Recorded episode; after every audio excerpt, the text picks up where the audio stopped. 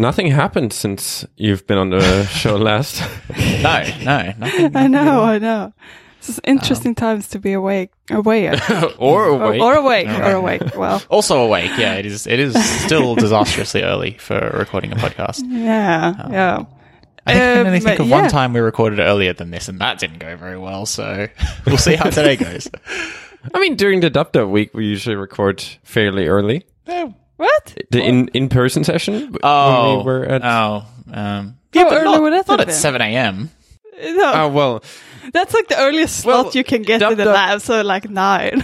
Dub Dub is is in California, so only California time matters for this discussion. It's currently 1 p.m. California time, and we recorded last time at 11:30. Uh, yeah, this is still early for you. Hey, oh, you've had your you've had your your daylight savings changeover. It's one I p.m. know, we- it's so much nicer. Ah, It's I thought it was yeah. midday. Gotcha. No. Oh, that explains why you're okay with starting at six thirty. I thought I was pushing my luck.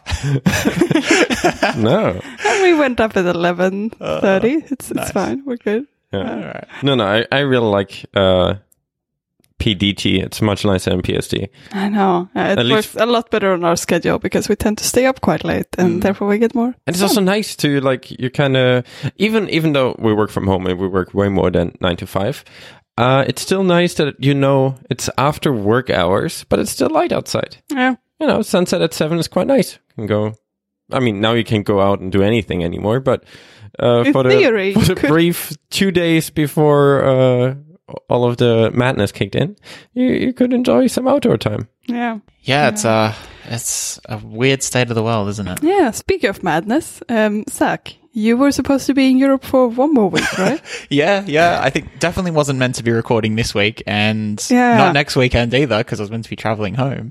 Uh, but alas, I'm home. It's um a week, a week ish, And you'll be home a lot. oh god, yeah. So um, yeah, I'm home. Trip cut short. It was a, it was a trip for uh, my current client, as I mentioned um before I left. Um, but yeah, that was cut short. Uh, about four days in, we got told, "Hey, can you get the next flight home?" Um, and that next flight uh, was still two days later because that was as soon as we could book. Um, turns out it's uh it's not easy to get flights between uh, Brussels and London. Um, the bottleneck certainly wasn't between London and Sydney. That was uh th- those flights were mostly empty. It was great. Um, yeah, it's not a lot of people traveling at the moment, and the people who are traveling seem to all have booked in the last few days.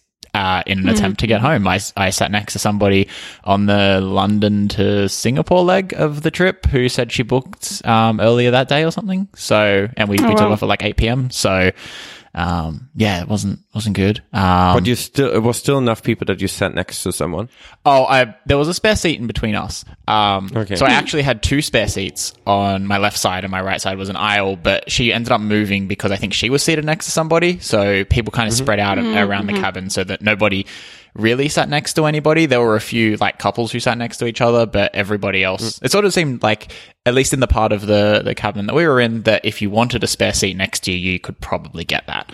Um, Okay. Interestingly, so okay, I guess we're, we're talking about this now. So, um, the, coming home, the London to um, Singapore leg was like reasonably like probably a bit over half full in from the limited seats that I could see from where I was, but coming uh, going from sorry from Singapore to Sydney was even emptier, like definitely less than half in the um, in the little section where we were, and I also heard so. I believe that um, because it was A380, so uh, were premium economy upstairs and downstairs is mostly all economy uh, and some first class. But I did hear on the way in on the London to Singapore leg that the that it was a full flight. Like the captain made that announcement. It wasn't in our section, but apparently downstairs was quite busy. But then I heard that on the Singapore to Sydney leg it was half empty. This is very surprising because like really that flight is normally like most people on that flight usually are doing the whole like 24 hour journey between yeah. London and Sydney. People seem to clear out at Singapore and it could have been related to the fact that uh, when we were about two hours, maybe an hour and a half out of Singapore, the captain got on the uh, the the PA and the aeroplane and said, "I you know, need everybody's attention. This is very important. Uh, the Australian Prime Minister, Scott Morrison, and when somebody starts a sentence like that, you know things are not going well. The Australian Prime Minister, Scott Morrison, has said that everybody entering Australia as of midnight tonight, um, so this was uh, Sunday. Look, time zones are weird when you're flying, but this was a Sunday announcement in Australia. As of midnight tonight, needs to self quarantine, so self isolate. Sorry for two weeks. Um, this law comes into effect at midnight, and this announcement was made at about uh, so Scott Morrison announced at about 2 p.m. Uh, Sydney time. I think we were informed at maybe like 4 or 5 p.m. Sydney time. And it was basically like, look, talk to the ground crew when you get there. But if you're going on to, because this was as we were approaching Singapore, but basically if you're going on to Sydney, um, you're gonna be you're gonna be in quarantine for two weeks. Um, so I'm guessing that turned a lot of people away, and they decided to stay in Singapore and get the next flight out of Singapore and not continue on to Sydney. Because you know, if you had a holiday booked and you got told, "Oh, you're gonna have to stay in your I guess, hotel room yeah. for the whole time," you're probably not keen to continue. Um, so that's my suspicion as to why the flight was so empty between Singapore and Sydney. And I guess just the people returning home remained on the plane. Um, because what are you going to do? Go back to London and not be able to get out of London again? Like, there's no choice. So anyway, I'm now 25 hours into a 14 day isolation, but who's counting? Um, and so I jumped at the opportunity to record this podcast when Marlon sent a message yesterday. I was like, yes, something to do tomorrow morning because I know I'm going to be awake and jet lagged. Um, for the record, it's 7 a.m. and I've been up for over four hours already. This is great. so, um, yeah, so this is this is fun. Um, not allowed out of the house. Can't go for a walk. Can't go for a run. Yeah, it's gonna Really? You can. fun. Does that include not even? No, this is like Going proper for a walk. isolation. This is not social distancing. Um, Okay. Yeah, this is proper. You cannot leave the house. And look, the thing is, Too bad for the rest of the people in your house. I know, right? They're all going to get sick. No, I mean, I'm, I'm not. But si- I ca- hope I'm not sick. But But it's weird, right? Because now, I mean, now you're locked in at home with other people, yep. but they're allowed to leave. Yes, it's a exactly. bit of a weird. And yeah, no, hundred percent. And they interact with like they're living, they're going about their lives as normal, uh, or Yeah. relatively normal. Like they have to go to work and they have to go to uni and all those things. And Wait, u- universities are still in, like running? uh, they're sort of this. I think they're hmm, so. It's complicated, but they're basically canceling classes for the rest of the week. Uh, so I, I, on that note, I don't think my sister's going for the rest of the week, but as of yesterday, there were still some classes running. I know some people Really? are going That's the rest of the week. So I'm not sure if my sister's going in this week. Then Sydney Uni is not officially closed. Um, so for all I know, my sister could be going. What are in they this week. doing? It's like, uh, let's see how this pans out. Yeah, basically. Um, yeah. So What's going to happen? It's like, oh, it just, just blows over. It's like a storm. It's the Australia Australia motto, Yeah. isn't it? Yeah. Um, yeah. Yeah, so it's it's happening. Look, as I said before, like it's obviously for the best that I am isolated. And look, I probably don't have the disease all that, but like you know, I understand it's for the best, but I'm still going to complain because that's my coping mechanism. So, uh, just But you you're know, feeling perfectly fine. yeah, I'm feeling perfectly fine. Like, and, and look, I know, I know it's for the best. I know it's a sensible thing to do. I know it's, you know, doing my part. Like all the, all the good things. I'm not discrediting any of that, but I'm still going to complain and joke about it because, like, that's what you have to do. Um, yeah. So it's great. yeah. Um, yep. 13 days to go. Yeah, we had to can. We decided to cancel. I mean, it's not a big gathering, but we decided to cancel our meetup, Core Coffee. Yeah, which is that's- that's usually sensible. we're limited to. Yeah, we're limited to 15 people, so technically, like, it's still not. Like it's still under what they are. It's like the, the, official recommendation is having any gathering to be under 50 people. But at the same time, we feel like why not do our part when we can? Like why why bring people together unnecessarily if if there is a risk? Because most people who go to a meetup, they probably work in a workspace that have a lot of people around them. So it's very, it, it's still like a risk. So we figure we cancel it. But I think many people already seemed a bit unhappy about the fact that it was cancelled. And we feel a bit unhappy because we were in such a good roll. This would have been our 30th meetup in a row. Um, for the last, uh, like, with that two week interval. And yeah, it feels a bit unfortunate that we canceled it, but I think it was definitely for the best. I feel very happy about Yeah. making that decision. I think overall, a good rule of thumb is behave as if you have COVID nineteen, right? Yeah. Just don't don't try to like go into like I don't want to be a carrier of like just just assume everyone has it and behave accordingly, right? Don't don't meet people. Try to avoid as much as possible. Certain things you can't avoid, right? What are you gonna do? You got a delivery. You're not like, you know, and you're not gonna lock the door and not open it. But it's like you, if there's a concierge I mean, in your for, building, for delivery, you could ask them to just leave it. sure. That, that was a bad if- if- example. yeah, I know. But if you're like, I don't know, you go to your basement and there are other people in the elevator, you, you cannot fully avoid it, but do the best you can. Yeah. Like to- if you have to to not- throw your trash away, you you should probably do that. Yeah. Uh, if you're if you don't if you're not actually if you don't have any symptoms. But Yeah. I think this is something where, I mean, also realistically, it's, there's not a lot in the world that's going to change within the next few weeks, months, year, right? Because realistically, this is, this is a virus that is spreading. We can reduce kind of the amount of people that are infected at the same time by doing all this, the distancing and trying to stay home as much as possible and not going to bars and clubs and restaurants as much as possible.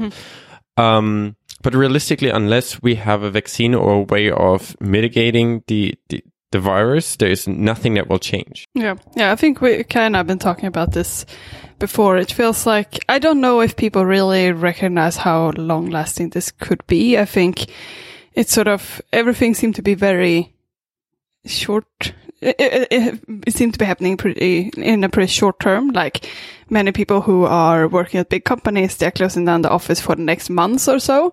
Um, or like uh, many counties are saying that you shouldn't have big gatherings for um, for a certain amount of period. But I think it's probably going to have to be extended because even if it goes down, I think as soon as people go back out and start having social gatherings again, it could get. I, I can imagine it getting a bigger deal again. So I think it either has to be like a lot of back and forth, like people people do a lot of social distancing, and then they might go back to to work, and then they have to go social But distancing then we have again. outbreaks So again, right? yeah, So exactly. So I no- think the safest thing is like realistically, I think it would be best for people to just work from home for a more extended amount of time and really do that social distancing. And I think that's pro that seems more reasonable of a thing that could happen. But I don't think that's something they want to like that has been determined yet. But it feels like as long as there's no vaccine, I don't know if anything will change. I feel like it will have to be an extended period that people people stay away from each other yeah. right? Like I, I think I mean, the logical reasoning, right? It's it's a very contagious disease. If nothing can can get rid of the disease, reducing contact will reduce the spread. But as soon as social contact starts happening and anyone still has it, I mean, it, it- theoretical in a theoretical world where everyone stays at home, doesn't interact with anyone for for 14 days, Yeah. we could eradicate it because everyone who has it gets rid of it, is immune for whatever amount of time. We don't really know yet yeah, yeah, and then everything is fine. But that's not going to happen. So in a, in in the real world, realistically, as long as there is still at least one as long as person there's left, any interaction, yeah, um, then we will, unless there is a vaccine, it will keep going. We can just reduce the amount of people that are infected simultaneously in order to relieve the stress on the health system and on society and reduce the potential for people who are mo- more vulnerable than us, at least the three of us, uh, to, to be exposed to that. yeah, And- definitely, yeah. I so in general, It's just settle much- in, yeah. settle in on your Yeah. uh, uh, quarantine, Zach, because that's probably what we're all of us will inevitably going to do for quite some time. Yeah. and Yeah, yeah, it's gonna be fun. Yeah. Yeah, it's definitely the best thing to. I, I just sent a link actually to um to a Washington Post article which has a really good sort of animated infographic about sort of stopping the spread and you know just by keeping some people isolated. even better, it's an actual simulation. So if you run multiple times, you get slightly different results. Yeah, it's it's really cool. I know, and like, and I think, look, that's really we are in for a long few months. And look, my kind of concern is that like there's a, a valid chance that we'll be in some kind of lockdown when I come out of this quarantine. So, um, you know, I really like might not get to see anyone other than the three people in my family for like a while, um, which would suck. But yeah, it's just like what we have to do. Um, Yeah. yeah.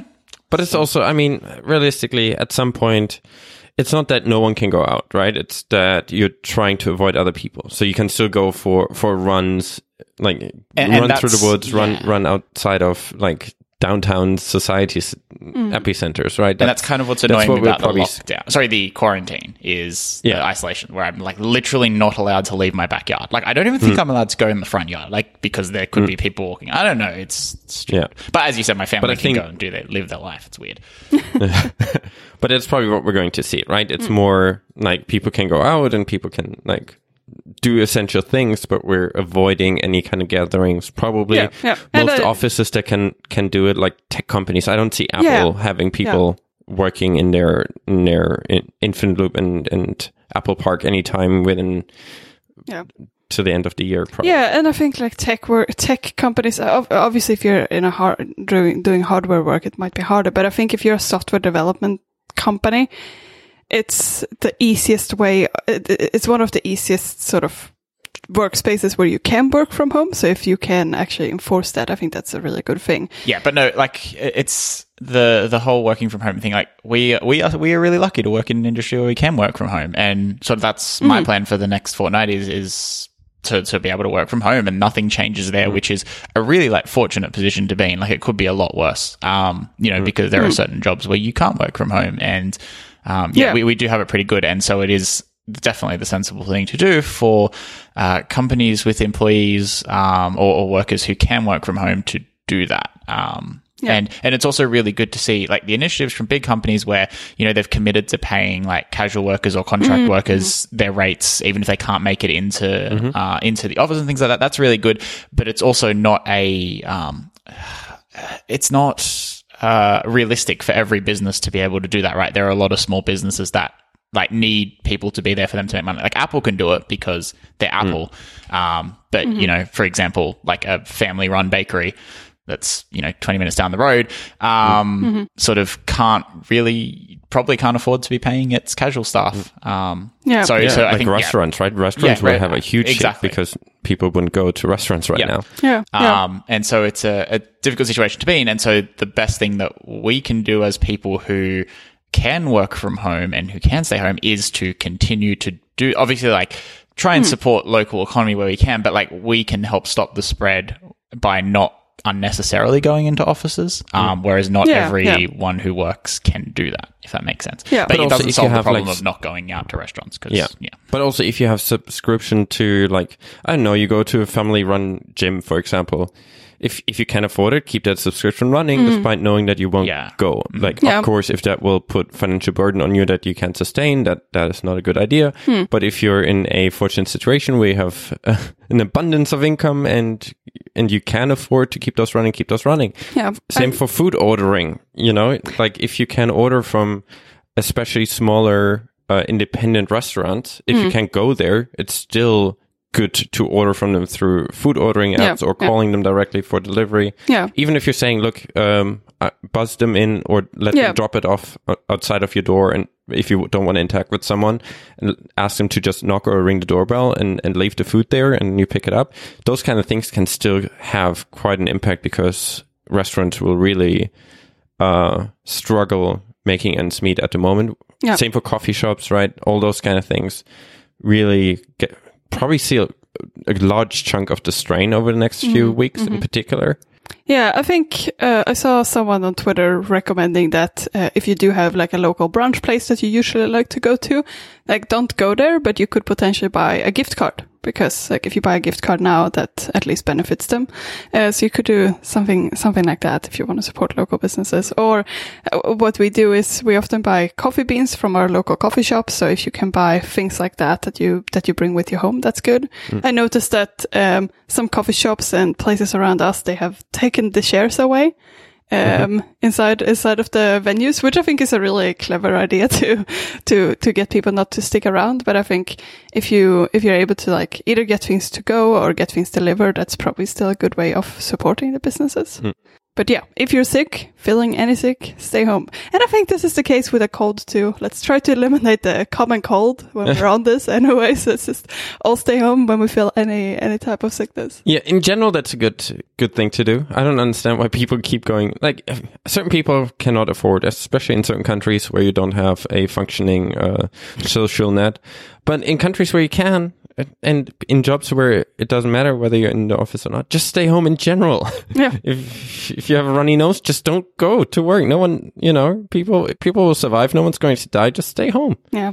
But now in particular, but in general, that that that's this thing we try to enforce in any job we've ever worked in. Yeah. to be Like, like, I would love if this just forces people to think more about that. It's not just a coronavirus thing. It's a general, um, like social behavior that you should just try to stay away from people and don't go out to bars if you, if you're having a cold or if you're feeling sick. I think it shouldn't just be a coronavirus thing. All right, I am now recording again. So my computer froze. Um, this just seems to be the Catalina bug. That only happens for Zach. No, it's happened to you before now too. yeah, I've had it oh, once. yeah. Yeah, you're right. It was only, I'm, admittedly, it's try- mostly me, but um, yeah. Uh, that that probably concludes our uh, Corona focus Yeah, segment let, of us the move show. on to happier Uh, things, definitely. d- well, there's still Corona well, we, adjacent we now. still have to talk about WWDC, right? What do you mean? Yeah, there was so- no mention of the virus in the WWDC announcement. well, they did say due to current health concerns. Um, Current health situation. I think. current health situation. Yeah. So, um, yeah, shortly after we recorded the last episode, was it shortly? I think it was one or no, it was last Friday. It was fairly short. So yeah, it was days. on Friday they made Yeah, announcement. Friday. Yeah. yeah, yeah. The, Friday the day the for bad announcement. yeah. Um, yeah, I was not expecting Apple WWDC to be announced on a Friday. I thought, no way.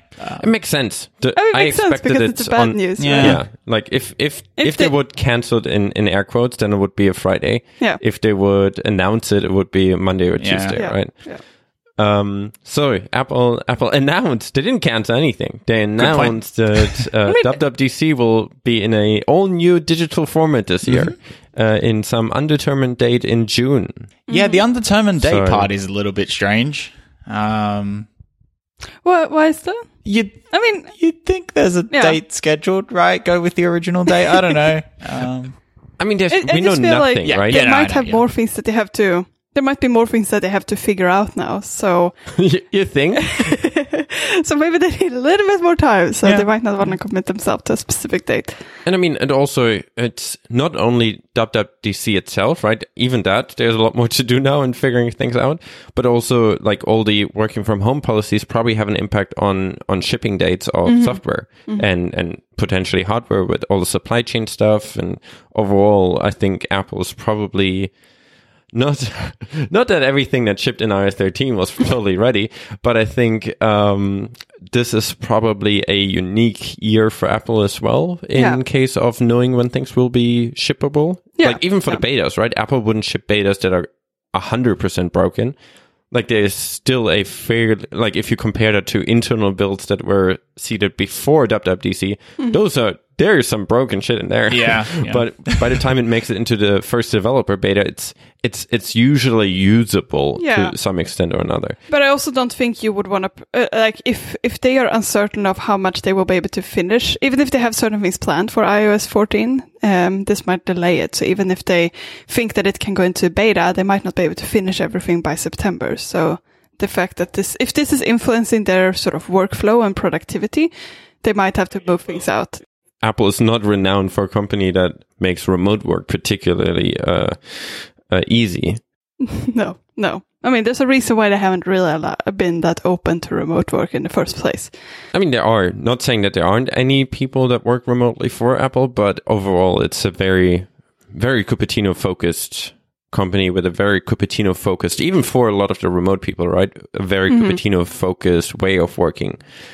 Yeah. So I, I think this will be a big shift for, for Apple in particular. Yeah, Well, yeah. I think other companies are actually better, better equipped for the situation than Apple is.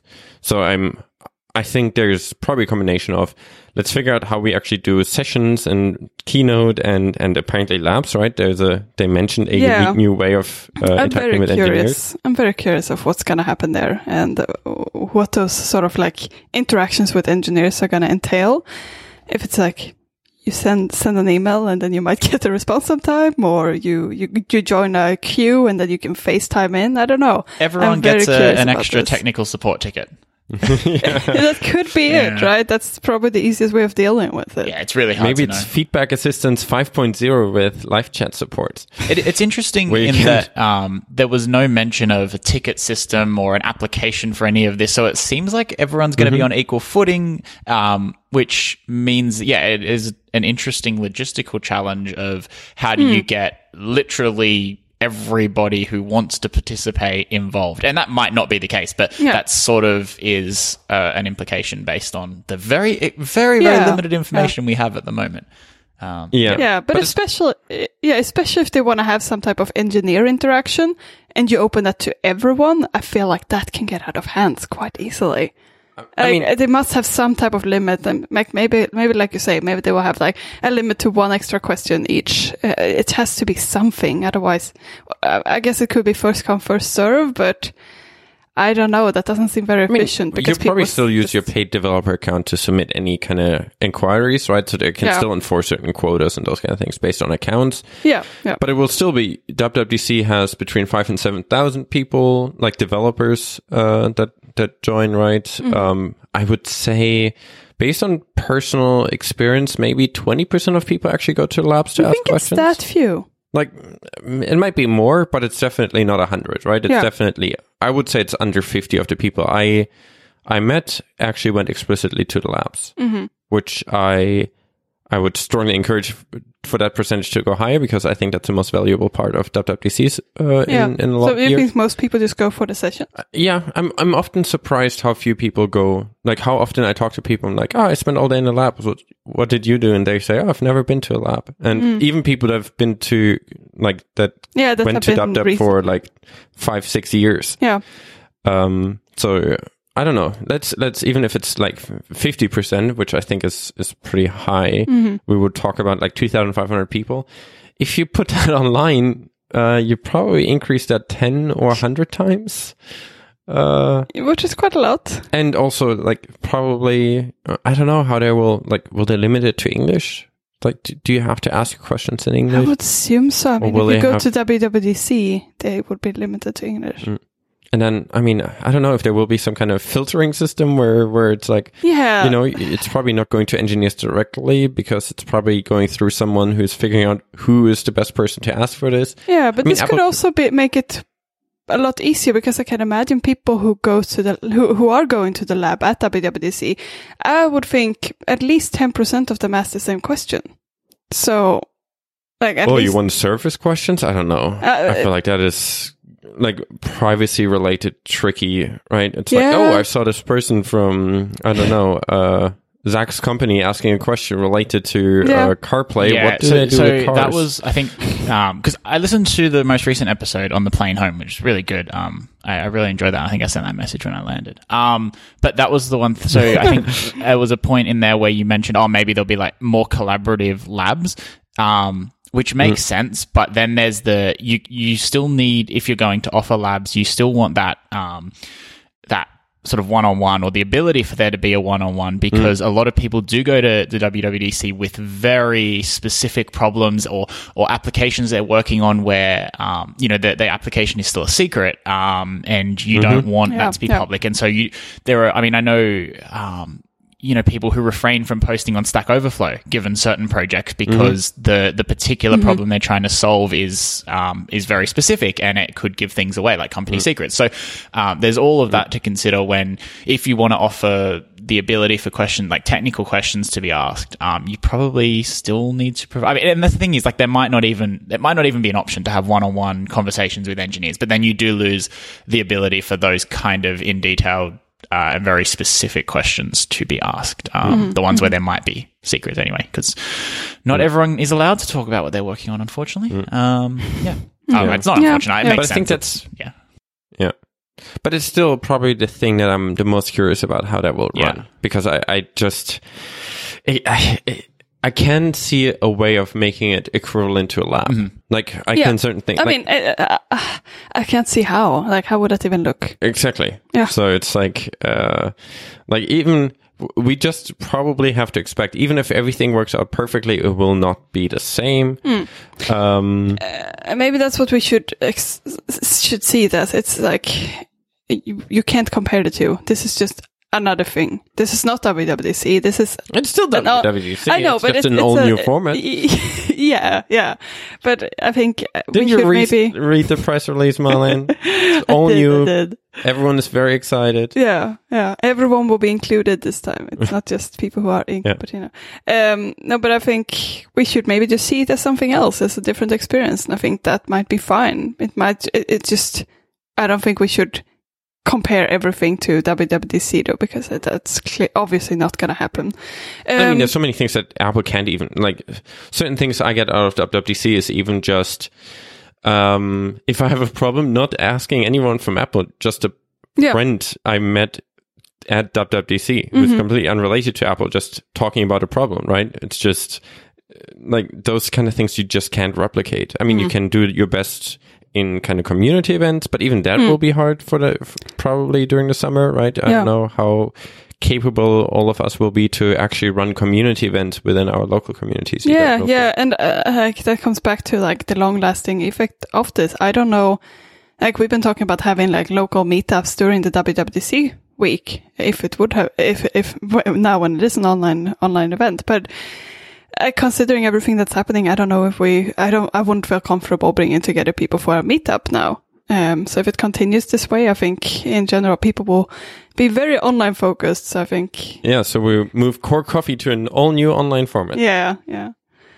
Um, what I wanted to bring up again, I think we were discussing a bit how a digital WWDC would look like, and I think we were talking about that it could potentially just be like in terms of the keynote, it could be a keynote that's like either just for press or for internal Apple employees, and I feel like even that's unlikely now. I think considering that Apple employees aren't even seeing each other on a daily basis in the office, like there's, it's very unlikely that there will be a thing in the Steve Jobs theater where all Apple employees are gathered. I feel like it's more and more likely that it will be like the white room Nintendo Direct sort of style of of um of keynote. What do you guys feel? Yeah, feel? probably. Yeah. I, I don't I don't see Apple doing Yeah. anything to bring people together right now. And, Yeah. and Apple have done this before, where, um, well, for specifically for like session videos, um, you know, where not everything happens at Mhm. WWDC itself, and and Mhm. and look, there's no reason why you can't do that for most of the WWDC sessions. For things like the keynote, um, they can do they can do whatever they like. They could do. Uh, you know, it could be made exclusively of videos, or they could still just record Tim Cook on a stage. Like, there's no reason to, you know, and just have a few people in the audience or no one. In the, like, I don't know. We, you spoke about it last week. I don't need to go into detail, but One in each corner yeah, exactly. for employees. Um, yeah, it's just Could do it outdoors. do it fully California style. Yeah, but I mean, Google I/O is outdoors, right? Yeah, but not fully. There's Oh still- no, okay. mm, like the big stages, the amphitheater is outdoors, but yeah, yeah. Who knows? Hmm. I don't know. It's going to be Yeah. interesting, and We'll see. We'll see. Um, look, we'll we'll talk about it on the show, and something um, something new, and obviously a new challenge for everyone who's working on Mm. WWDC. It, it's still a shame. Like I'm, I, I'm not going to pretend I'm not disappointed that I'm not going to get to see you at least in June this year. I mean, who knows? The year is still Mm. long, but um, it is disappointing to not have to see, ev- not be able to see everybody. But Mm. um, yeah, given the current state of things, it definitely makes sense. Um, Mm. but it's also yeah, it is is an opportunity for people who run community events in their local communities to figure out ways of still making it uh, somehow possible. So we were we were talking about actually having like trying like a FaceTime group chat or a Google Meet sometime uh, maybe next week or the week after as an experiment how that goes because usually what happens in our like social developer meetups is that there are like different conversations forming across at different ends of the table and those kind of things. That is obviously hard unless you kind of split people out as as conversations unfold. So i don't know how that will go either but it's it's i, I think we shouldn't just all throw throw the towel and give up. I think there's still ways of somehow keeping certain things that we enjoy in, in this community especially in the iOS community. I always felt like there was a good sense of of like people being excited of meeting each other and hanging out and i think there's still ways of keeping that going without uh getting everyone sick yeah, definitely. and Yeah. that will be interesting. And there there will be certain probably some people who figure out decent formats that then will spread across the community. Like if if there is if Sydney CocoaHeads figures out a good way, it's probably not going to stay there. It goes to Melbourne Yeah. and, and the rest of the world. Yeah, we're it's something we're So struggling with at the moment. My um, so we had to we had to cancel the um, March meetup. There's no Mm-hmm. point postponing because um, realistically things won't get better before April. And um, yeah, but sort of the it's interesting you mentioned that. The the first thing that's come to mind is I'm trying to liven up the Slack group, and you know those those kind of interesting discussions that you get at a meetup.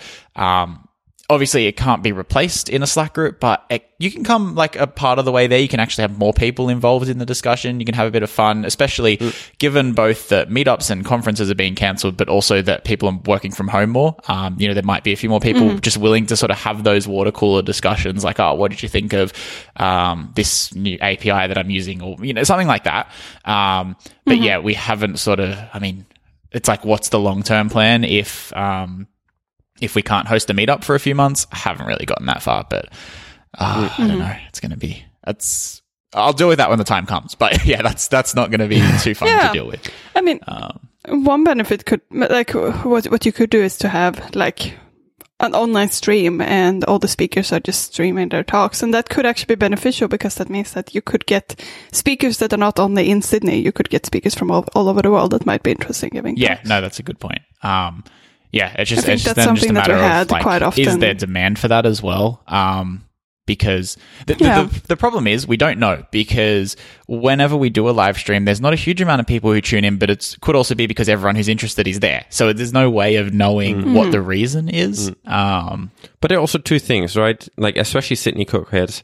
I think there is a benefit of getting free food yeah you're Like, not wrong. having yeah, you're that- totally not wrong. because that just means you're like after work, you either have the decision to go to the community meetup, meet some people, learn something new, and have free dinner, uh, and and And whatever you- yeah. beverages you get, or or you go home and make your own food, right? So. Cutting out the making food. I mean, obviously that's not applying to everyone if you have families and whatever. But like, if you if you have the option to cut out making food and instead meeting people, that seems like a an easier Yeah. choice than having something that's purely additive. And So, I mean, yeah. then people probably also realize, hey, this was really nice.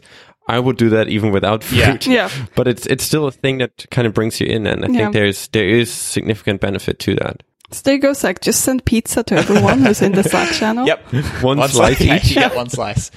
Um, yeah, no, so no, I totally get what you mean. There, it's a very, it's, but that's the thing. It's a very different dynamic, and would people tune in? Like, we can give it a go. Um, but yeah, I haven't, haven't really. This is nothing official. I haven't really thought that far. But the first step, I think, is to um, keep those discussions going because, as we've spoken about before, the discussions and the you know the random people that you meet um, while you're at a meetup sort of are amongst the most valuable bits. It's not just the talks. Um, there's heaps of conference talks people can watch online. You could I could spend the next two weeks watching conference talks nonstop and still Yeah, not yeah, be caught right. up. Um, but it's more difficult to find people who are willing to have good detailed discussions about things. Um, yeah. So I don't know, trying to Yeah.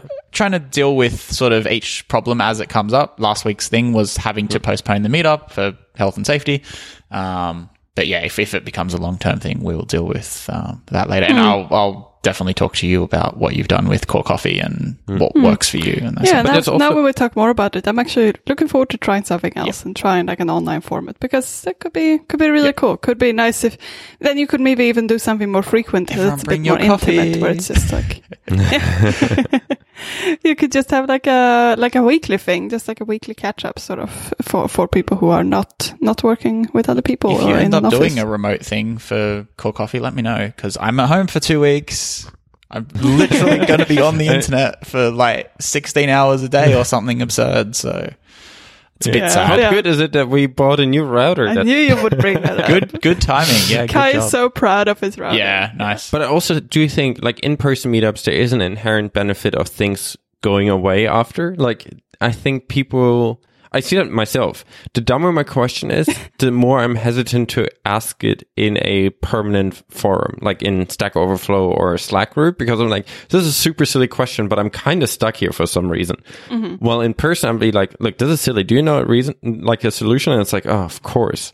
But I feel like that is some, a burden that people like a, a thing that people might have to, I to also, deal with now I also found that sometimes you might not know what your problem is until you Yeah. start talking about That's- it. So you might think that this is your question, but th- like if if you talk to someone, you might figure out that you actually have an underlying like architectural problem, and then then you can get to that. So like if if you want to talk about one piece of your code, then you can find out that like you actually need to change another piece of your code. Mm. So in general, I think just talking to people is really helpful for that, and also just knowing how to formulate things can be hard, especially when you do it in writing. So it's much easier to do that mm. w- through voice. So yeah, just Yeah. maybe jumping on Slack calls makes sense too. Yeah. I mean, in general, I'm I'm always a big fan of meeting people in person over going text only. I think you lose a lot in in that medium just because it's so much lower Yeah. throughput. I mean, there's a Um, reason why we we barely tweet, but we enjoy doing podcasts, right? Because I found that that's a better better format. But well, we'll figure it out. I, I think there are definitely ways. I I think maybe the uh, for Core Coffee we initially had the idea to maybe start off more topical. Um, like to maybe say like this week this is kind of our starting topic, and then we go f- from wherever, so people can feel a bit more comfortable or maybe curious if they're if they're curious about a specific topic that they show up for that topic, and then it leads wherever it leads, right? So maybe something like that isn't is a decent idea for an online thing that we're saying, hey, this week we're talking about SwiftUI. Uh, we might not only talk about SwiftUI, but at least that's kind of uh, the starting point because I think you kind of need that more if you have, let's say, 10 people or mm-hmm. 15 people show up for, for online video chat, right? I think it's harder to, to have too many diverging topics. So maybe having something at least as a starting point to make it easier for everyone to have something that's more a set topic and see how that goes and maybe have that more frequently with different topics Yeah, m- might be a good way of kind of i mean in general right it's it's always a good idea to to try something see how it goes and then adjust from that rather than trying to hmm. plan it all out uh, up front so maybe for us that's kind of what we will attempt to have like one topic see how it goes and then adjust the next one maybe uh, a few days later or if, if during the dub week probably every every day or every other hmm. day but then for like building up to that maybe weekly instead of fortnightly as we have it at the moment hmm. I like that. Yeah, we should we should try try that out. Maybe we can try it this weekend. Cool. Hmm. All right. So no dub dub.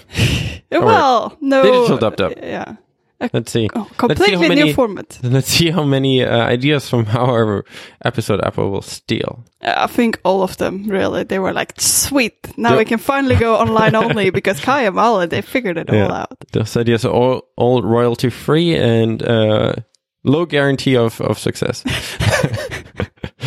um, Yeah. But also, um, I think this week it will also be interesting already because uh, we'll see whatever the March event will be this. I, I assume it will be this week.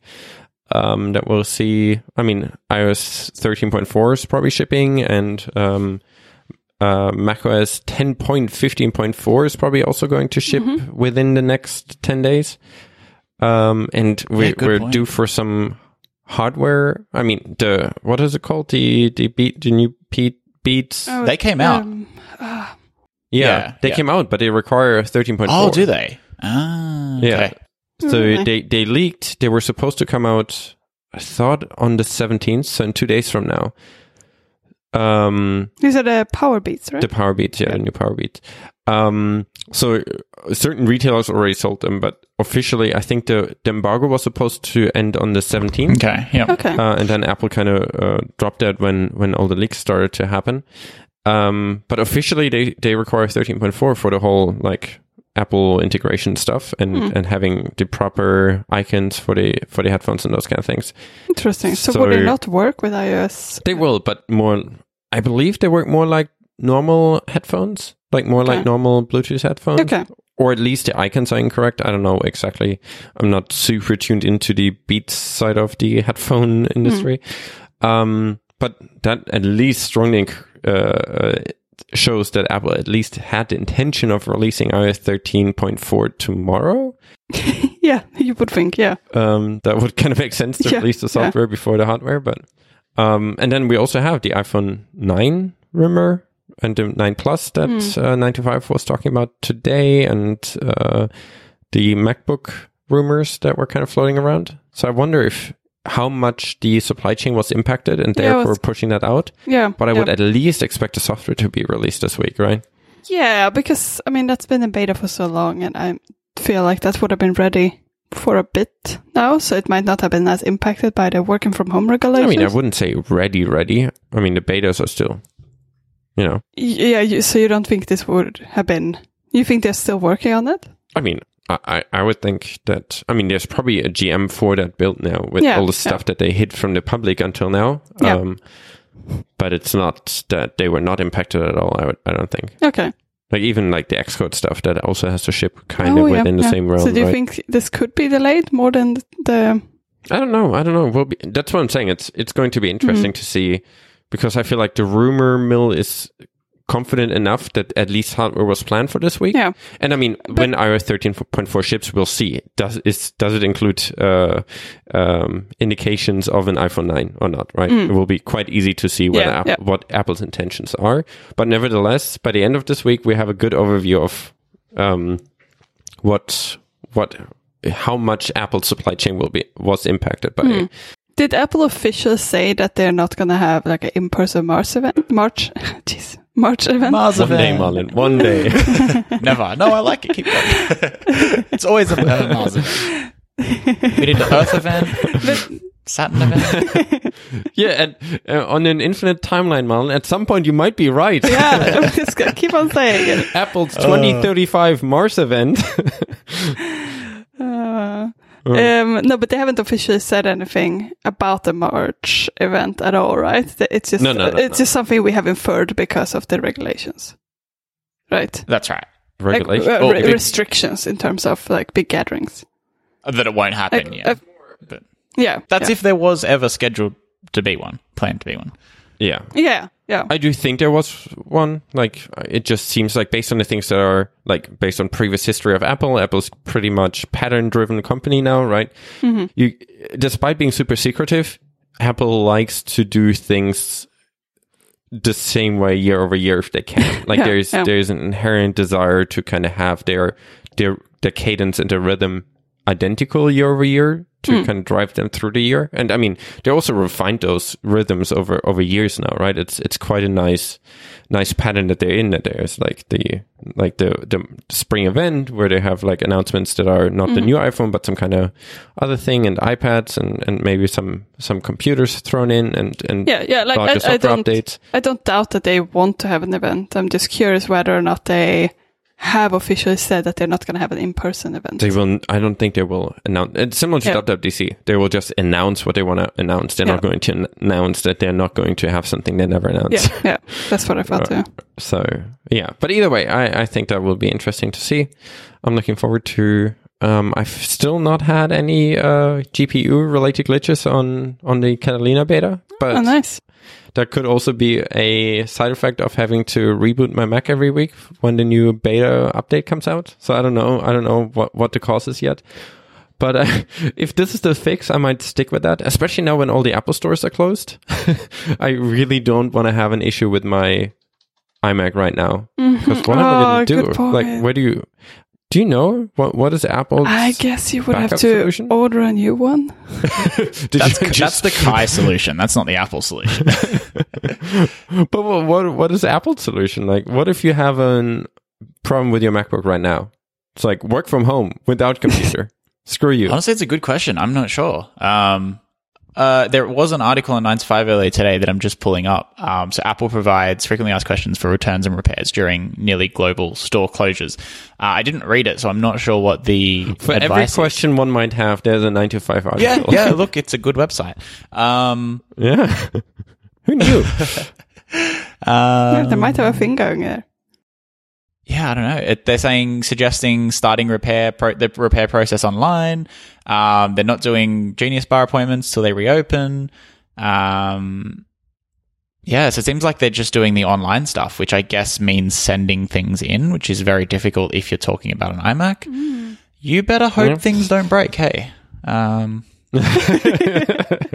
Just fingers crossed. yeah, yeah, that's all you can do. Yeah, I mean, again, we're we're in a fortunate situation that if one of our, I mean, it's our essential work tools, right? So if my iMac would completely flake out, we we have the option to buying a new one and fixing the old one whenever things are open again. Sure. Um, it's it's not my desired solution, but at least uh, that would work. Um, yeah, interesting. Interesting in, in a lot of ways. I mean, Apple stores in China is, are opening again, so I guess we could bring it apply there. Yeah. Yeah. I, I don't think that's worth the hassle. I No, think probably not. just use just use your MacBook. Okay? You'll be fine. yeah. Yeah. That's interesting that they do close, and I think we were talking a bit about how it's it's it makes sense for software developer com- development companies to close, but I think it's ge- great that Apple, who is in the situation where they can close the stores, decide to close the stores for the safety of the people working there. So that's good too. Mm. Oh, another thing is, I think Apple extended the return uh, policy. Like, if you buy a device today, you can return it up to 14 days after reopen. I think I've read that somewhere. After re oh after the store has Yeah. reopened. So if Ooh, if did, you did have, it say officially when it will reopen? I think they're targeting the 28th of March. This is from the uh, 95 article that I also brought up. um, so at least if you have something breaking, you can buy it, and even if you're not intending to keep it, it's, it's I mean, not great usually to buy things you're not intending to keep, but it's we're in a weird situation. So maybe um, buying one uh, to to be you be able to continue doing your work or whatever, and then worst case, if there's no other solution, returning it uh, after the stores reopen might be a better solution than not being able to do anything for next month, right? It's a good point. Yeah. Ah, what a world. Cool. Should we move on to something more fun, like App Store review guideline updates? Oh yeah, This happened a while ago, Sure. but man, that still feels so so far away now. so far away and so are ir- irrelevant. yeah, it kind of puts things into perspective. yeah, yeah. Um, but right, Malin, what, what, what exciting news do you have about the App Store review guidelines? That is mostly related to uh, marketing push notifications, right? yes. So, thanks, Kai. Thanks for reminding me of what I wanted, to, what I plan to talk You about. are welcome. So Apple has updated their review guidelines and apparently there will be a special push notification opt-in that apps have to request if they want to send you push notifications that are marketing focused by the sound of it. And I think this could be, at first what I heard is I was a bit skeptical that this is a dedicated thing, but at the same time, I think this could be really good because at the moment, I don't feel like Apple. Apple has said that you're not allowed to use push notifications for marketing, but I still see so many apps doing it, especially food delivery apps, and I think even uh, like less obvious apps do this at some times. Almost anything that's not from an indie developer. Yeah, yeah. People people don't follow this rule, and it doesn't seem to be inf- reinforced at all by Apple. But I feel like now, when there is a dedicated category um, where you have to specifically ask users to opt in for marketing But then again, it's still not super. It's still a bit ambiguous. It's saying users should be able to opt out, but you could interpret that as you're not getting push notifications if you opt out. Like you can either, if you opt in, you also get marketing. If you opt out, you don't get push notifications. So it's it's it could be interpreted as the status quo, right? Okay. So you, So- so, you mean that people might just say, "Oh, they opted out of push notifications. I won't send them marketing, push Marketing, yeah. notifications." But but people might not provide a special s- opt-in option for this specifically. That's right. That I mean, Yeah, I based mean, on the uh, rules, that could be something. yeah. Anything push notification is always hard to review, right? Yeah, yeah. So people bend those rules in particular more than any other rules because it's almost impossible to enforce. Yeah. Because Apple's review will not take, cannot take weeks where they also monitor all the push notifications that they're getting during that week, right? Yeah, but So- the fact that they specifically spent time on rewriting this rule makes it seem like they might be a little bit more strict. I, I wonder if this is more of a um, step into whatever iOS 14's push notifications um, permissions might be. Yeah, so, maybe there might be multiple an official levels. rule now, so people start thinking about it. And then with 14, there might be another permission that you can request that people can then opt out of Yeah, yeah. explicitly. So sort of like you do with loc- location at the moment. Yeah. So you can ask lo- location access when you use the app and location access uh, um, all the time, right? Yeah, maybe, maybe. Yeah, I don't know. It's, it's, it's still going to be hard because then how do you verify which notification goes over which stream and those kind of things? It's Yeah. still not going to be trivial, but I wonder if, if this is just kind of the policy in place for then software catching up with actually trying to, to enforce that more. Mm-hmm. Uh, but I don't know. I don't know. It, it could be, could go either way. It could just be like realistically, we're not going to enforce it the other way. And we at least want to have an option for people to to do what they're already doing, but in a way that's kind of at least encouraging best practices rather than just saying you shouldn't.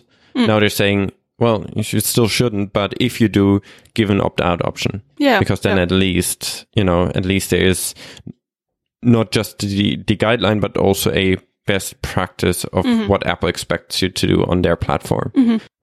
Yes, I hope this gets better. I don't know. I'm not too optimistic, but it could have an impact. Yeah, and I mean realistically, you know, vote with your with your uh holding down the app and the uh, delete button. Like if some someone is too spammy, just get get rid of them. Unless like if it's not like essential, you know, we we use I don't know a myriad of delivery apps, and I get rid of the ones that were too spammy. And well, they're not getting our business. It's not going to change their policy, but if you know, mm-hmm. if if enough people just actually bothered by it, do that. Well, at least you're supporting the ones that behave better, right? Yeah. Any were there any other changes? The, I just thought the way that they write those guidelines are a little bit amusing. Have you guys read these? I haven't read them in a while. So under the, I I read quite a lot of it now when there were updates coming out. But under the, for example, the copycat section, they write, "Come up with your own ideas. Oh yeah, We know you have them, so make them come to life." I Isn't found that, that, also one of the new guidelines? Is that the, the um, spam one. No, no, no, no. The um that dating apps are now Yeah, considered yeah. in the same quality as fart apps. Yeah, so that's that's another thing I found amusing. So this the dating app. So specifically, what this is about is that you shouldn't create apps in a crowded space. But this is under the subsection 4.3 spam, and I found this to be interesting that they call it spam. Mm. Yeah, it will be interesting how how that's being evaluated. Yeah, Um, it's it, those kind of things are, are also tricky, Hmm. but it's interesting that dating apps are now in a in, in that group. I don't know. In in general, it's, It's probably if you look at that group, you if you have a Yeah. business idea, look at that group. If you're part of that, maybe look for something else. it is a very strange group. So it's. F- uh, the whole thing is fart, burp, flashlight, fortune telling, dating, and Kama Sutra. yeah. Like those are very specific, but dating in general is it- it's a little bit harsh to put that in the same category. I mean, But it's I just guess- a, it's just a category where where there's a lot, Yeah, right? yeah. Everyone's everyone's making a dating app. yeah, And that's the thing. I wonder if there's been a problem recently with, um, you know, that we haven't seen with a bunch of people trying to get Hmm. dating apps or even scammy dating apps through, um, you know, and having Yeah, yeah. some I absurd $99 a month subscription for an app that hardly works and has three, you know, like we don't know the, the context, eh, but I feel like if that has Yeah. changed, is probably a good reason. Yeah, they're also surprisingly weird ones. Uh, I've heard someone uh, on a on a podcast, someone uh, kind of breaking down how one of those dating apps work, where you use in-app purchases to to force send people messages. So someone who I know, you know, often dating apps are kind of like both of you kind of have to swipe in a specific direction to agree that you're interested in each other, and then you can message. Yeah. But you can pay extra to break through that, and you can message people who said no to ah. you and those kind of things. that is so bad. Yeah, and and you can then like yeah, th- there there were options to to pay more for for your messages to show up higher than your competitors, and it's kind of weird. Like I mm-hmm. I totally see why that's kind of spammy, junky app category. Yeah, yeah I think you guys are right. It's probably quite easy to make a dating app that is spammy, that basically just tries to use people and con- like get get them to pay for those things. There are also dating apps that actually where you don't actually talk to people. It's just all like bots that Yeah. kind of like generated pictures and names and just to get people to to pay money to then trying to to get in touch with the people that they see in the pictures that Mm-hmm. Are not actually real people. I think there's a lot of scam going on Yeah, with- yeah. within the dating space. Yeah, So putting putting a bit more focus, uh, flashlight on those kind of apps uh, might be um, uh, a good idea yeah. to to to evaluate them a bit stricter. But I mean, it's it's hard. It's there's so many apps that are kind of weird. Yeah, yeah. No, I think all of those are places that would have crowd. That would they would be crowded categories. But I, I do appreciate that they specifically still say that you can provide apps in this, but you, they have to be unique and high qual and high quality experience. I think that makes sense, and I think in general that's how all apps should be. Yeah, it shouldn't just be. generic. They should they should just say any type of app should be should be having a unique experience. But And high quality in particular. yeah, I don't I don't mind the uniqueness as much as the high quality. it's true. Yeah. Um, but yeah, I, I'm, I just like the fart app restriction has been in there so long. That was still Steve Really? Jobs days. Has that Uh, actually been a thing for a while? Yeah, yeah, yeah. Okay. That was, but I can totally see like Steve, uh, just uh, his character to being like, "All right, I'm done with fart apps on this phone. I don't want to see any more of them." It's, it's. Yeah. I, I, I think that would, could have been a fun meeting. Decided Yeah. to ban fart apps now. Yeah. Uh, another thing that they have is that they seem to be a bit stricter on custom review prompts. Yeah, yeah. Um, which is pretty good. I think for a while Apple has provided a like in-app uh, review prompt where you ask the user to rate the app on the App Store. Mm-hmm. Um, but I think I often see many apps that still sort of try to get around this by putting their own sort of pre-prompt before. Mhm. But now they say that um, um, they will specifically, like, I think they specifically want people to use their API, um, and they will disallow custom review prompt. So I think Wasn't that's that pretty- already a thing? It was a thing, but I don't really think it was enforced. Yeah, sort of. Yeah. Not really enforced. Um, and Mm. I, I think it was the recommendation was to use Apple's prompt, but you could still do your own custom. Hey, do you enjoy the app? Um, Yeah. If you do, would you like to leave us five stars? If you say no, go to the thing. Um, Go to support email. Yeah. Yeah, I, I, I- would really like Apple to be harsher on those because I feel like so many indie developers who do care about the platform follow those recommendations. I know, I know. Put the extra work in to find, all right, what are good heuristics at which I want to prompt the user to rate and then show Apple's native Mm. dialogue that, that does exactly that. And it provides a better experience too. It's not just oh, indie developers follows the rules. It's But even more if, like right- this is a reasonable rule, and I think it provides a better experience. But even if, even if it would just be a rule and it wouldn't be a better experience, I mean, you could challenge that obviously, but enforcing the rules equally across small and large Mm-hmm. companies, like realistically, like Uber wouldn't be as worried that Apple would remove them if they violate those rules Mm-hmm. as if, uh, Marlin, the indie developer, right? If, if Mm-hmm. Apple would decide, hey, we, we rip your apps out of the store because you violated something, you're like, all right, I can no longer afford food. Um, so I, I think there is there isn't there's a lot of value in enforcing rules equally across every player on the App Store in order to actually have a level playing field. Because if you say it's a level playing field, unless you already have all the power, you know, then then it's it's really not. And it makes it harder for the small ones than for the big ones, and I think that's that's not right. So, if there's actually more enforcement, again, I don't know how Apple will enforce that because I don't think Apple employees will start ordering food through delivery apps in order to see if they then prompt for certain ratings and But you know. realistically, I would think many people who work at Apple do use delivery apps, and they would have run into those sort of spammy marketing things. But They should just add a, you know, like a bounty program. If you find uh, push notification spam or or rating spam, take a screenshot, submit it, and then you get a, a App Store credit. then you then you get a free ten dollar Fedora credit. yeah, something like that. I don't know. Could could turn into quite the hostile uh, society, or it might make the App Store better. I don't know. Worth a shot. Moving on. yes. Do you want to give an update on Orbit, Malin? Have we said the name on the show before? I don't know. If we have not, we settled on a name.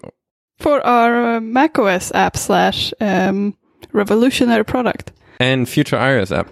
uh, yeah, so our time tracking and invoicing app is called Orbit, and uh, got the name on the App Store, so that was surprising. At least on on Oh, on the Mac App Store. on Mac on iOS, yeah. probably I mean, I don't know if that's surprising. There are not that many Mac apps uh, on the App Store right now.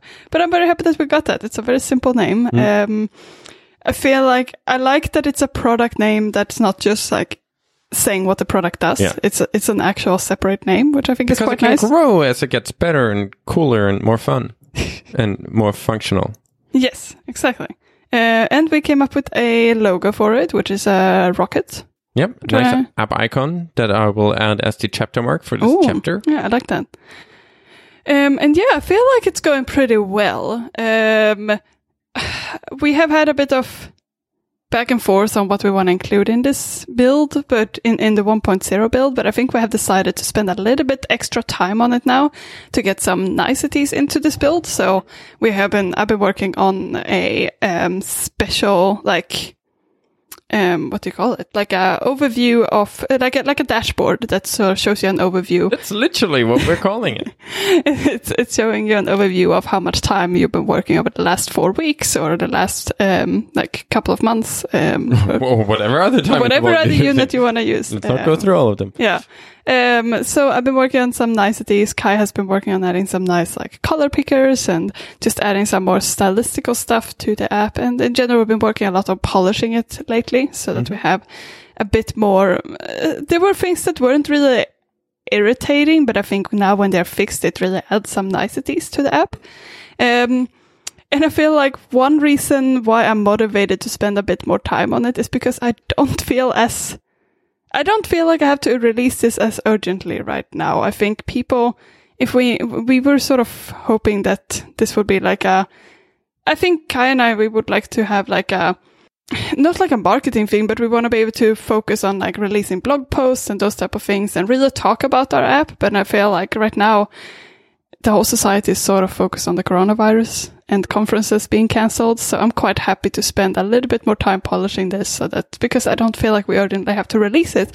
But at And the it same also time, doesn't feel like the celebration of a new app kind of Yeah. mindset at the moment. I feel like everyone, including ourselves, right? We're very focused on what's going on in the world instead of yeah, I think in, it's not, we haven't been very impacted by a coronavirus, but I think it's definitely a distraction and it does make us focus on a few other things than we, than we normally would do. So it slows us down a bit because of that. But I also think I feel less in a hurry to release it But right on the now. flip side, we also think there is probably there will be more people tracking their time now, considering that more people will probably work from home and probably over the next few weeks and months to develop more natural working um, times. Right? It's it's kind of weird in in, general that people are expected, especially within like design and development and freelancing jobs, to work nine to five. That's very fairly rare. You know, I, I think if people would be left to their own devices, it would be a lot more common, especially working from home, to work maybe a couple hours in the morning, then go mm-hmm. for a walk or like some kind of break in the middle of the day to get some light and some sun and some outdoor time um, and then come back to work, work another few hours, get food, and then maybe work another hour in, in the evening. I think that's that's not unlikely to happen if we stay in this kind of state of more and more people working from home and kind of getting companies getting more comfortable with people being on their own schedules. Um, yeah, so and, but I think if you're on your own schedule, you still want to track how much time you spend, right? yeah, and and as a result of that, people like, I I think a lot of people are potentially like. Uh, in Australia, in particular, invoicing for contractors is often happening on a per day basis. I wonder if that might also shift shift shift to something that's a bit more hourly based, considering uh, that it's I don't know I don't know if that will stay the same that people are expected to work per day. Either way, um, we decided to uh, give it some more time. Um, we are now at a handful, two handfuls of testers or so, so that's also good. Getting some feedback. Um, but we're we're still planning on releasing it soon-ish. Um, but we're probably giving an extra couple of weeks to get it a bit more polished as far as we as we can, and kind of seeing what world uh, what state the world is in in, in in in a couple of weeks. But still, Yeah, I'm not sure that anybody is like. I'm not sure it's a good time to be launching things at the moment. It seems like uh, No. a lot of just it- it's unavoidable, but everything everyone's talking about the virus constantly. Yeah, Yeah. yeah, Like even if it's something that would be usable for people and people might be wanting it, it just it just feels like it's nothing that's like we want it to be an Yeah. exciting time where we can like write a lot about Totally. it. And I, I'm not saying that people, I'm not saying that it will give a big splash if it wouldn't be like a, a big virus outbreak, but I think at least releasing it when people are a bit more perceptive to like new exciting things, I think that would be probably be No, good. definitely. Yeah. Yeah. But Um, it's also for us, right? We're more excited to talk about something that we're excited about. Well, not everything is on fire. Yeah. Another thing that I'm actually, that we realized quite recently that we're pretty happy about is that we, in the beginning, when we started working on Orbit, we were thinking about renting an office space for us to have a place to work out of. and we were thinking about a co-working space, and we're very happy that we didn't do that now because I feel like we would not be able to get the use out of that co-working Good space. point. Yeah. Yeah, we considered either Yeah, either co-working space or renting space together with friends, but both of those options do not sound super No, appealing right I'd now. say you're right. Yeah. Yeah. So saved ourselves a few thousand dollars. So that's, I guess, uh, and I mean, the stock market completely crashed. So also lost ourselves a few thousand dollars. So we'll see. We'll get all, we, we'll get through this all together. yeah, yeah.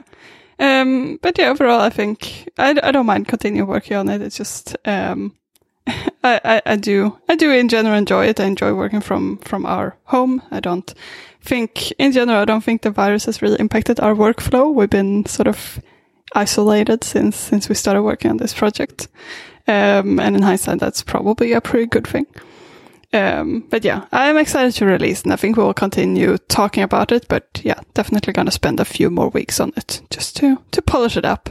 And I think there are many things that we want to add, and we have like a laundry list of things that we would like to make, eh, like would like to have in 1.0. So why not sort of continue shipping away on those things? But it's also, I, it's not about feature creep really. We're not going to add a lot more, just the things we planned for 1.1. Like the plan was to 1.1 kind of working and out, uh, 1.1 So you mean being- 1.0 uh, working? And, yeah 1.0 being working ni- needs but not necessarily super polished but but available 1.1 kind of addressing kind of immediate uh, features that we wanted plus some of the bug fixes and then 1.2 being kind of fo- uh, focused more on polishing so now we move to polishing phase a bit bit earlier but i think that's okay and then realistically um as long as we ship before uh dub dub and before september um I, I do not expect there not to be a decent amount of changes. You know, realistically, Apple kept working on SwiftUI this year. So we'll probably see uh, a certain amount of changes coming our way anyways that we need to deal with and potentially, hopefully fixing some of our, the issues that we couldn't work around. Hmm. So then we might get some of the polish for free in come September for people who yeah, upgrade. but I still think we want to release before September. Yeah, sure. Yeah, but yeah. my point is, like, the app might just get better by itself. Like, certain things like scroll bars are a bit Yeah. weird in, in SwiftUI and macOS at the moment. Yeah. So that might just get better by itself. So just you upgrading your computer might mean you get a more polished app. Hmm. So it's also, it, it will all work out. it will be fine. All right. Should we wrap it up considering that Zach is uh, starting his uh, quarantine work soon? yep. sure. Yeah, yeah. And uh, then we still have Lightspeed and, and subscription. I don't and- think we ever will talk about Yeah, I think Lightspeed. I think we should just of take this out episodes, of eh? our. Yeah. Yeah. Yeah, yeah. It's sort of blown blown over now. I think a lot of other things have happened afterwards. So I don't know. But no, I thought I'd go with this as a running gag, but okay, we can also just kill the running gag right here. If, Huh. I guess that's the state the world is in. Ouch. Um, Hmm. um, cool, but good catching up with you again, Zach. yeah, Yeah, yeah, likewise. A couple Happy weeks that you earlier made than it expected. back. Hey, um, yeah. that's yeah. all right. Happy that everything went well. Um, Were the airports crowded, by the way? so going there, not so much. Coming home, it seemed pretty much business as usual. Um, not that I have Oh, a- okay. like So it wasn't easily like- compare, but you know, uh, it seemed pretty. But it wasn't like really long lines. I heard in the US, uh, some airport had been Uh, very it wasn't ridiculous, um, but it was basically as Okay. normal as you'd expect. Uh, I think people are really trying to rush home before more and more travel bans uh, inevitably Mhm. come into effect. So Yeah, Yeah. that makes sense. um, I think it's it's just reading the news even this morning. There's been more and more. Um, so I think it's going to be a common, like common travel bans, and also making people stay from home. So stay at home. Um, yeah, it's going to be fun. Mm.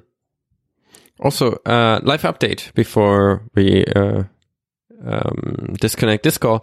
Uh, Discord just updated their server status to um, investigating. We're currently investigating an issue where a number of Discord servers are completely unavailable. Oh, So wow. We seem to be able Not- to not- verify that that's a thing because our call just cut out and we're now using Yep. FaceTime. It's great. yeah, so not that this entire situation is already difficult enough. So let's throw some more uh, curveballs. so what is that? The way. US just finished work and everyone's like jumping on their gaming thing Discord? Is that what's happened? I guess the Mhm. East Coast would have but I don't know what's Uh, going See, on. and now Yeah, everyone gets okay. home at the same time. No one has a commute. But I also don't know what what server infrastructure Yeah. Discord is on. Are they on AWS or like I don't know what they're using. Hmm. Who knows? Maybe there are just in general. The the internet has probably a bit more load on it at the moment than. than But I think didn't you say that the Stadia servers in Spain were completely? yeah, they were also jammed. as well. Like I don't know if it was the Google servers or if it was like the interchanges in between. Mm-hmm. You know, if you have if you force everyone to be at home, everyone's on on the network. So Mm-hmm. there's in general.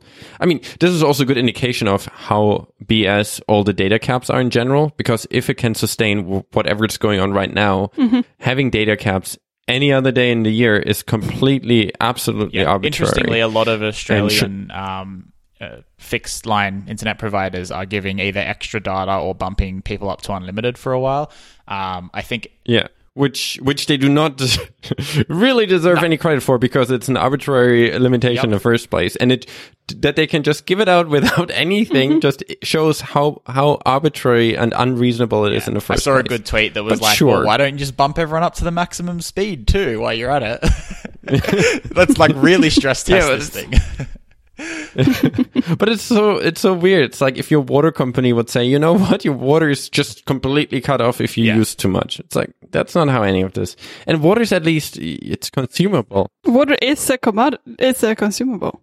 Yeah, yeah, yeah. It's it's it's super arbitrary and just shows how arbitrary it is. Maybe maybe that's another good outcome. Maybe we actually get rid of data caps in the places of the world where we still have them for Yeah, some maybe. reason.